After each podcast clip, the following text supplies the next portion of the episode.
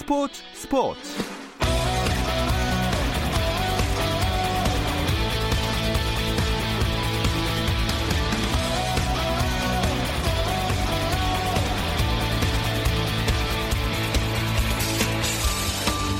스포츠가 있는 저녁 어떠신가요? 아나운서 김종현입니다. 오늘 하루 스포츠계를 돌아보는 스포츠 타임라인으로 김종현의 스포츠 스포츠 출발합니다.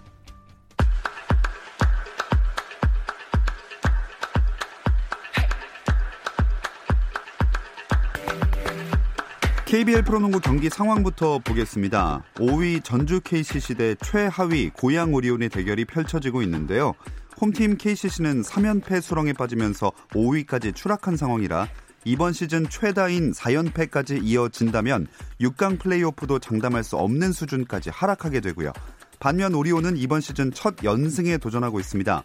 그동안 좋은 분위기를 길게 끌고 가지 못했던 오리온은 KCC전 승리를 계기로 첫 연승과 중위권 도약을 꿈꾸고 있는데요. 이 경기 현재 4쿼터 진행 중이고요. 75대 71 전주 KCC의 넉점차 리드입니다.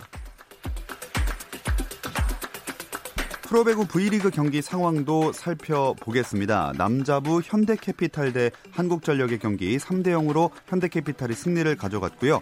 여자부 흥국생명 대 GX칼텍스의 경기는 세트스코어 2대 1로 GX칼텍스가 앞서고 있습니다. 이제 4세트를 곧 앞두고 있습니다. 논란이 끊이지 않았던 프로야구 자유계약 선수 제도가 21년 만에 크게 바뀝니다. KBO 사무국은 이사회를 열어 올 시즌을 마친 뒤 곧바로 FA 선수들의 원활한 이동을 촉진하는 FA 등급제를 시행하기로 했습니다.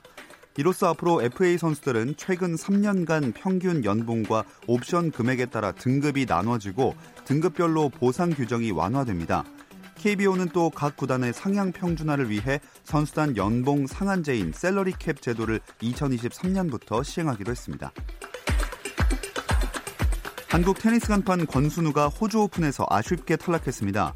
권순우는 호주 오픈 단식 1회전에서 세계 29위 니콜로즈 바실라시빌리와의 경기에서 2대 3으로 아쉽게 패했습니다.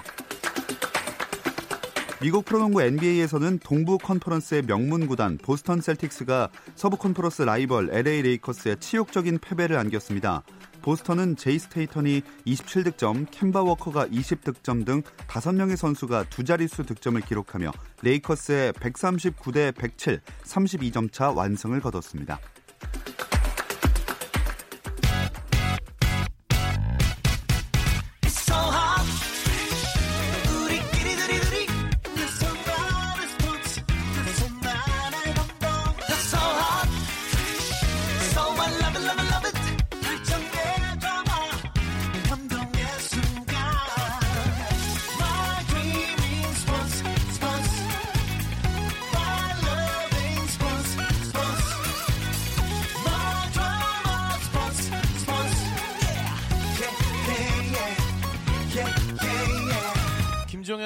스포츠 스포츠.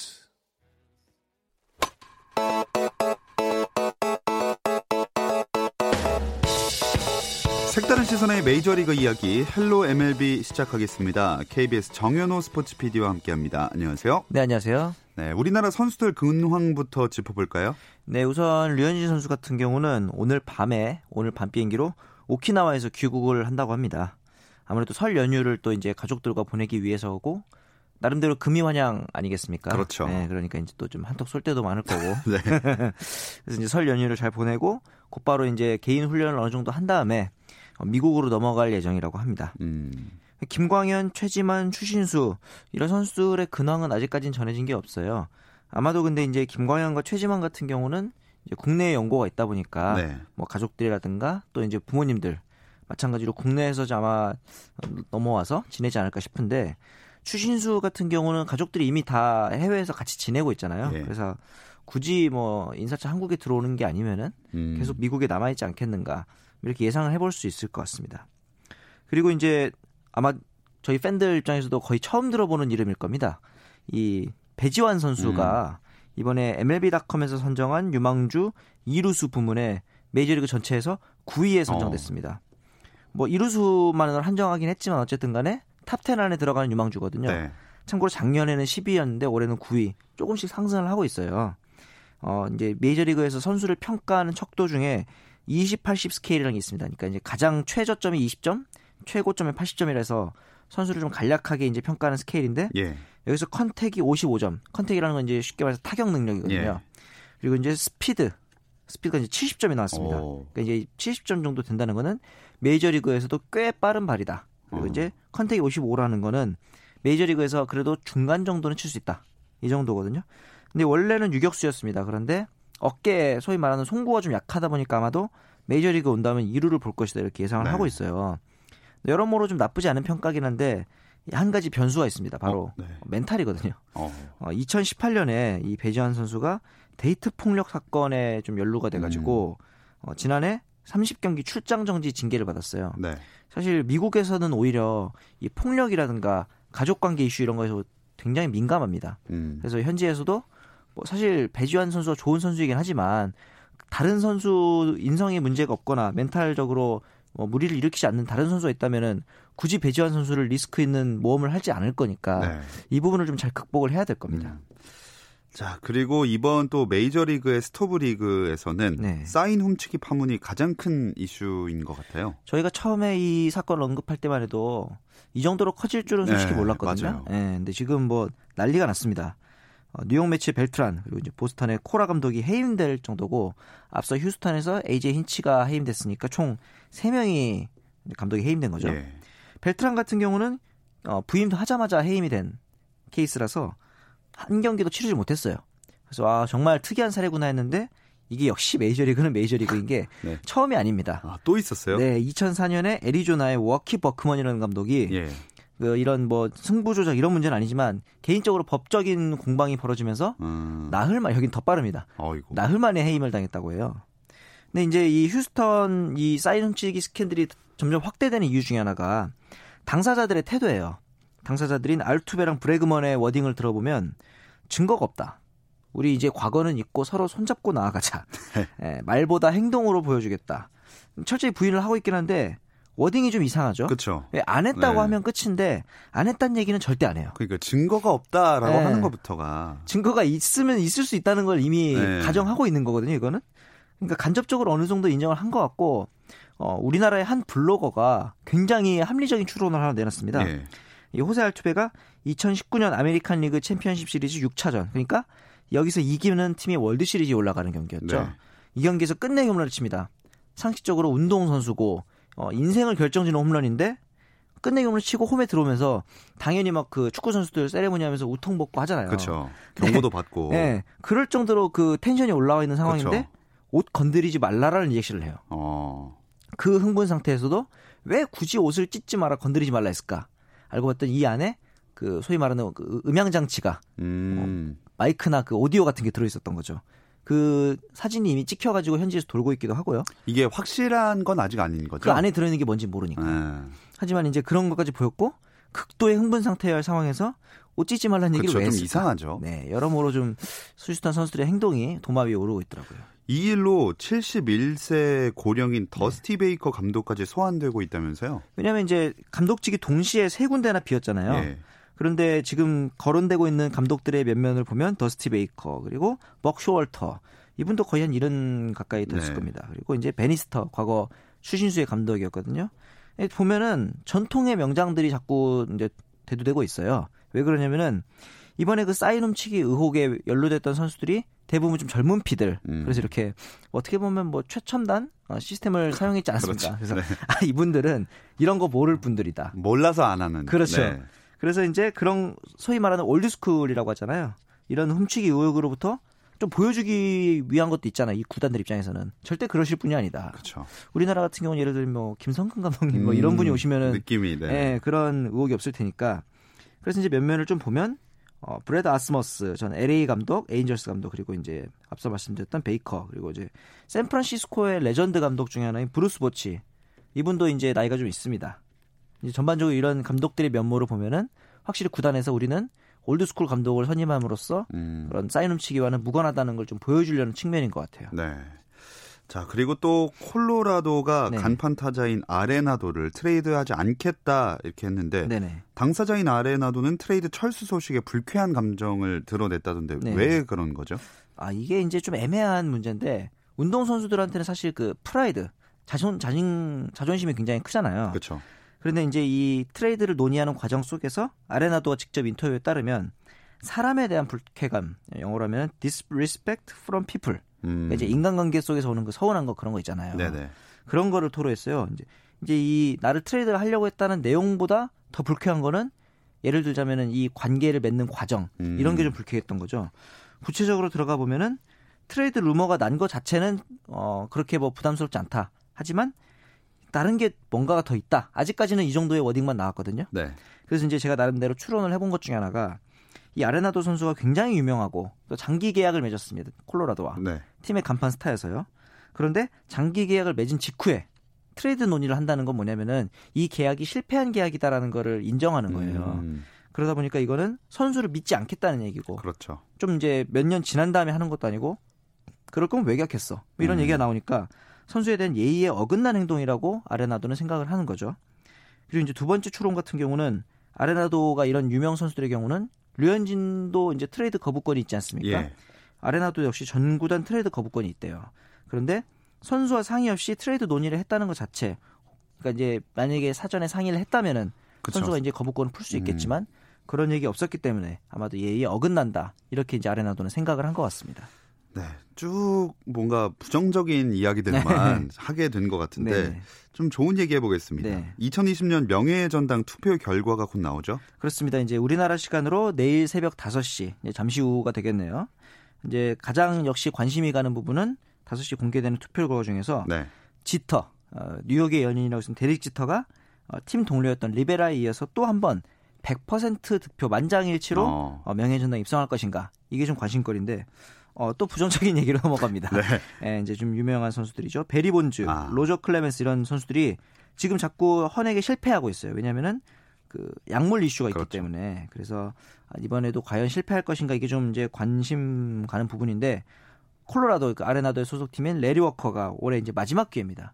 이 음. 명예 전당 같은 경우는 일정 10년이 넘어가면은 이제 기회 자체가 사라지거든요. 예. 근데 래리 워커는 올해가 마지막 기회라서 근데 현재까지 투표율 이제 사람들의 투표 여부를 보면은 어, 턱걸이로 입상할 수도 있다. 입상할 음. 것이다. 그래서 아마 올해는 어, 지터와 래리 워커 정도만 입상할 것 같다라는 음. 현, 얘기가 현지에서 나오고 있습니다. 자, 그리고 또 정현호 PD가 주목하고 있는 이슈가 있다면 뭐가 네. 있을까요? 아무래도 이제 새로운 메이저리거인 김광현 선수의 측근을 좀 보게 됩니다. 이제 가장 유명한 포수 중 하나죠. 세인트루이스의 몰리나가 선수 생활 더 할 수 있다 이런 의지를 피력했는데 네. 김광현 선수가 그 우승한 다음에 마운드에서 박경완 포수한테 이제 인사하는 장면 아마 기억을 많이 하실 텐데 예. 그런 것처럼 투수한테 굉장히 중요한 의미가 있는 게 포수인데 김광현 선수가 처음 적응하는 데 있어서 굉장히 좋은 멘토고 또 음. 리더가 될 수 있지 않을까 생각을 하는데 반대로 또 이제 세인트루이스의 마무리였던 조던 힉스가 부상에서 복귀합니다. 아, 이렇게 되면 이제 임시 마무리하던 마르티네즈가 오선발로 올라오면은 김광현의 입지는 조금 더 불안해질 수도 있겠죠. 예. 자, 과연 어떤 결과로 펼쳐질지 네네. 어, 김광현 선수가 준비를 잘 해가지고 좋은 모습으로 나타났으면 좋겠습니다. 네. 메이저리그 이야기는 여기까지 나누겠습니다. 헬로 MLB KBS 정현호 스포츠 PD였습니다. 고맙습니다. 네, 감사합니다.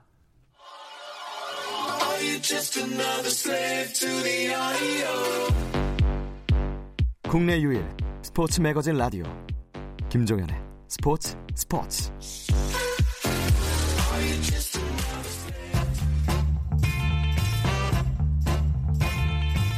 김지한의 잡스 5개월의 전쟁, 올림픽을 향한 여자 골퍼들의 경쟁이 시작됐습니다.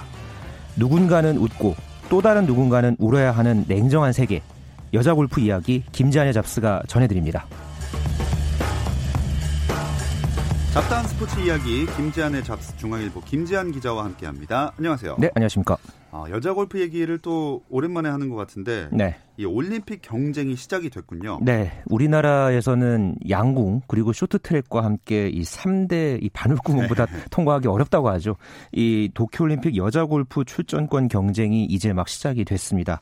어제 LPGA 어, 개막전이었죠. 이 토너먼트 오브 챔피언스가 끝이 났죠. 어, 이 대회부터 오는 6월 28일까지 어, 5개월간의 대장정입니다. 음. 이 5개월 안에 올림픽 골프 출전권 경쟁 매 대회마다 선수들 사이에서 아주 희비가 또 극명하게 많이 또 엇갈릴 것으로 예상이 되고 있습니다.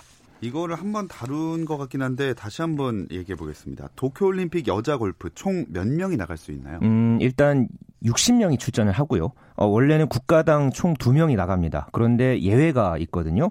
세계 15위 안에 4명 이상 든 나라는 최대 4명까지 어, 나갈 수가 있습니다. 만약에 2명으로 딱 한정을 지었으면 아, 거의 그 전생에 나라를 구해야 하는 약간 그렇죠. 그런 어렵죠. 네, 그, 그 정도로 참 어려운 그런 경쟁이 됐을 텐데 어, 우리나라는 현재 세계 랭킹 15위 안에 6명이 현재 어. 포진해 있고요. 그렇기 때문에 어, 아마 도쿄 올림픽 출전권은 총 4장이 주어질 것으로 전망되고 있습니다. 이그 내장을 받아갈 수 있는 국가가 사실상 우리나라 말고는 없지 않나요? 그렇죠. 뭐 지난 리우 올림픽 때도 또 똑같았습니다. 음. 자, 이런 규정이 뭐 형평성 때문에 생긴 거겠죠? 그렇죠. 어, 만약에 세계 랭킹 60위, 그러니까 제가 60명이 나간다고 했잖아요. 네네. 세계 60위를 그대로 자르면요. 그러니까 오늘 오전에 발표된 이 세계 랭킹 기준으로 우리나라 선수가 60위 안에 24명 있습니다. 네, 전체 40%거든요. 아, 어, 그만큼 이렇게 특정 국가가 많이 나오는 것은 또 올림픽 정신과도 좀 예, 네, 어울리지 않고 어, 또 미국 남자 골프 같은 경우에도 보면은 top 10에만 6명이 있습니다. 음. 어, 여자 골프에서는 우리나라가 톱 10에 4명, 예, 톱 어, 15위 안에가 6명이 있는 건데요.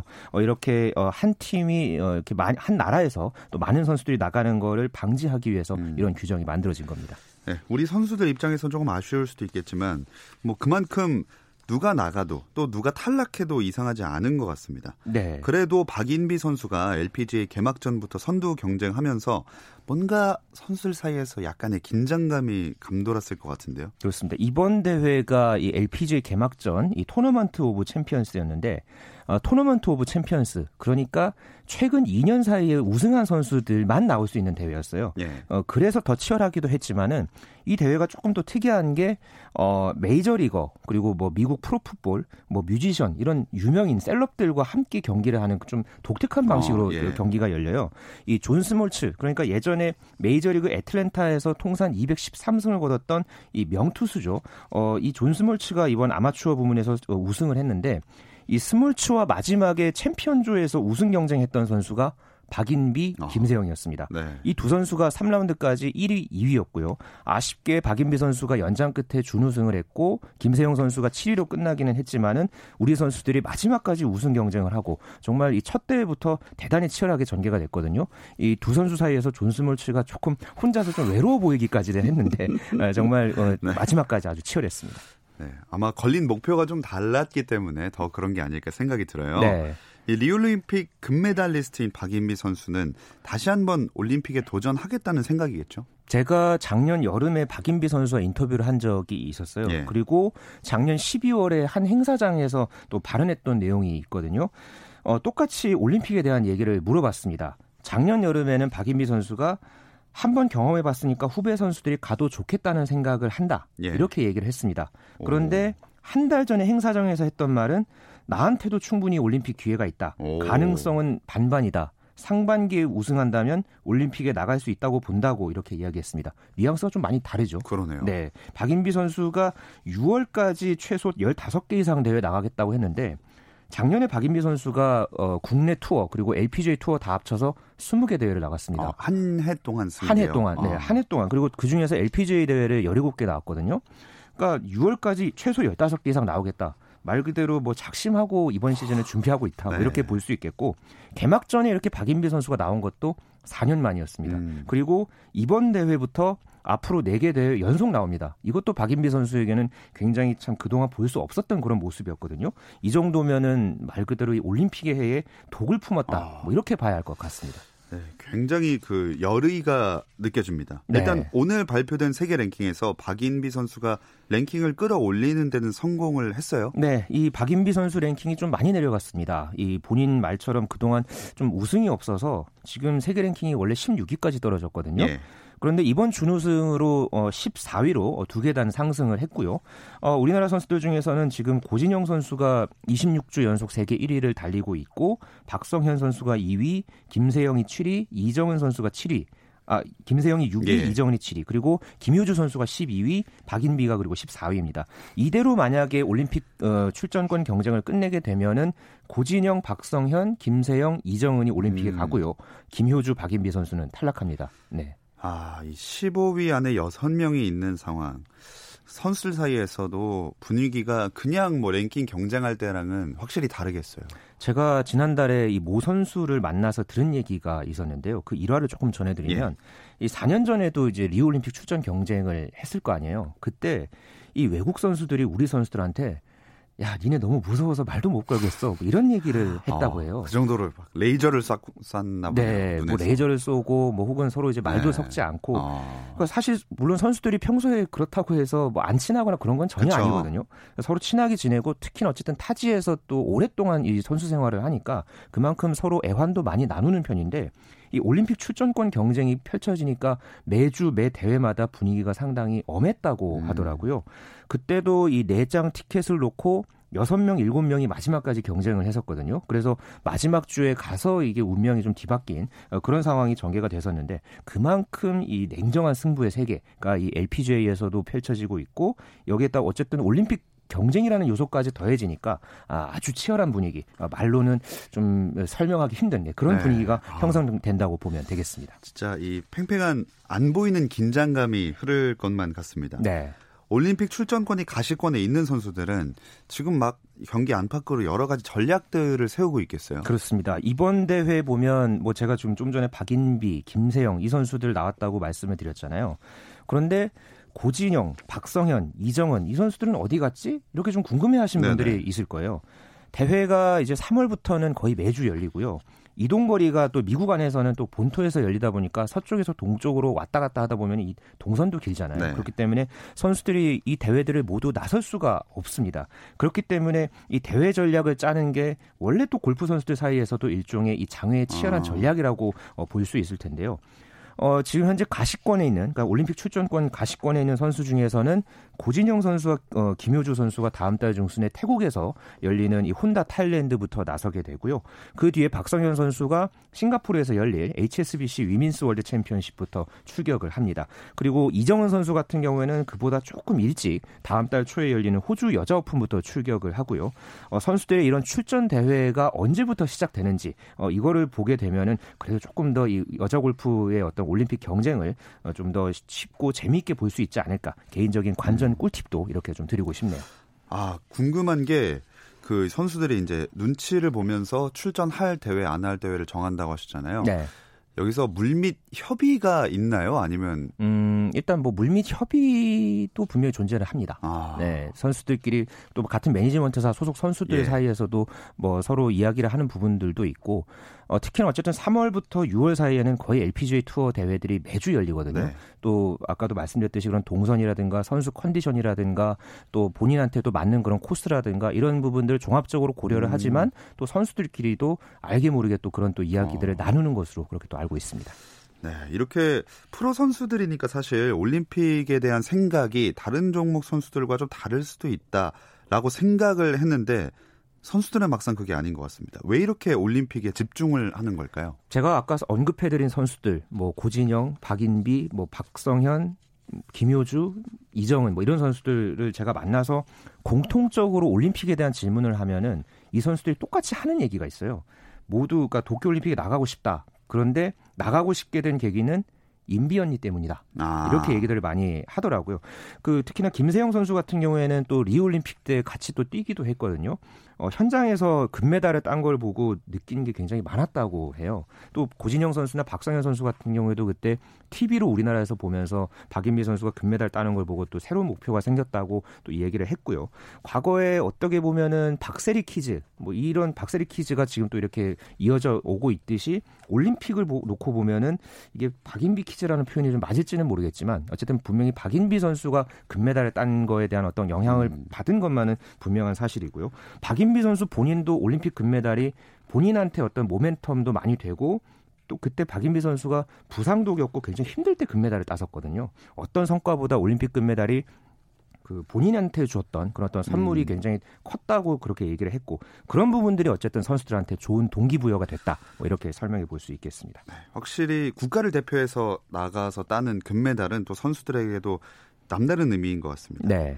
그럼 앞으로 LPGA 일정은 이 여자 골프 올림픽 출전권 경쟁에 초점이 맞춰지겠네요. 음, 일단 세계 랭킹에 반영되는 포인트가 LPGA 투어에 많이 걸려 있습니다. 그렇기 때문에 본격적으로 투어가 치러지는 3월부터는 어, 우리 시간으로 거의 매주 월요일 아침이 되면은 누가 우승했다, 아. 뭐 누가 올림픽 출전에 바짝 다가섰다, 반대로 누가 위기다 이런 뉴스들 아마 많이 접하게 될 겁니다. 음. 특히나 메이저 대회에 역시나 관심이 클 텐데요. 아무래도 메이저 대회가 포인트가 많이 걸렸기 때문에 우리 선수들 사이의 경쟁도 굉장히 치열할 거고요. 그 6월까지 메이저 대회가 총 3번 열리거든요. 4월 초에 ANA 인스퍼레이션이 있고 6월에 USA 여자 오픈 또 마지막에 이 세계 랭킹이 발표되기 직전에 KPMG 여자 PGA 챔피언십이 어, 열립니다. 이 세 개 대회 결과에 따라서 한국 선수들이 아마 많이 희비가 엇갈릴 것으로 예상이 되고 있습니다. 우리 선수들이 워낙 잘하기 때문에도 있겠지만 그만큼 이번에 LPGA 우승 장면 우리 선수들의 모습을 많이 볼 수 있을 것 같아요. 선수들이 일단 잘하고 싶은 마음이 굉장히 크고요. 어, 이번에 이번 대회는 출전을 하지 않았지만은 고진영 선수, 이정은 선수, 박성현 선수 모두 지금 해외에서 동계 훈련을 하고 있거든요. 예. 뭐 짧게는 뭐 5주, 뭐 길게는 뭐 두 달 정도 이렇게 전지 훈련을 우리나라와 어, 해외를 왔다 갔다 하면서 몸을 만들고 있는데요. 그렇기 때문에 또 몸 관리도 평소보다 우리 선수들이 잘 하고 있고요. 작년에 우리 선수들이 총 15승을 합작을 했거든요. 예. 또 선수들끼리 많이 또 자극이 되면서 또 이런 어떤 최다승 타이 기록 합작 기록을 세우기는 했었지만은 또 이런 분위기 속에서 조금 더 우리 선수들이 경기력이 좋아져서 이 하- 상반기에는 좀 더 많은 그런 어, LPGA에서의 우승 소식을 우리 여자 골퍼들이 들려줬으면 하는 그런 바람도 가져보겠습니다. 자, 그럼 여쭤보겠습니다. 상반기에 몇 승 정도 할 거라고 한국 선수들이 예상하십니까? 상반기에 18개, 19개 정도 대회가 있는 걸로 알고 있거든요. 예. 반타작만 했으면 좋겠습니다. 아, 한 네. 아홉 개에서 열개 정도. 네. 이 실현 가능성이 충분히 있는 수치인가요? 그렇습니다. 그 2016년 리우 올림픽 때가 우리가 제가 세 보니까 6승을 했더라고요. 아, 네네. 그때보다는 지금 선수들의 어떤 동기부여나 목표 의식이 굉장히 크고요. 그렇기 때문에 그보다는 조금 더 선수들이 어 바짝 네, 음. 우승 경쟁을 하면서 우승 트로피를 많이 또 들어올릴 수 있지 않을까. 네. 네, 9승 10승 점쳐보겠습니다. 오. 네. 좋습니다. 9승 10승 상반기에 할 것이다 예측을 하셨고요. 월요일 아침마다 진짜로 그런 소식이 계속 들려왔으면 좋겠습니다. 네. 올림픽이 있어서 더 기대가 되는 2020 시즌인데요. 잡다한 스포츠 이야기 김자연의 잡스 오늘은 여자 골프 이야기 중앙일보 김지한 기자와 나눠봤습니다. 고맙습니다. 네, 감사합니다. 내일은 NBA 이야기 조선의 드바로 찾아오겠습니다. 오후 8시 30분 잊지 마세요. 김종현의 스포츠 스포츠.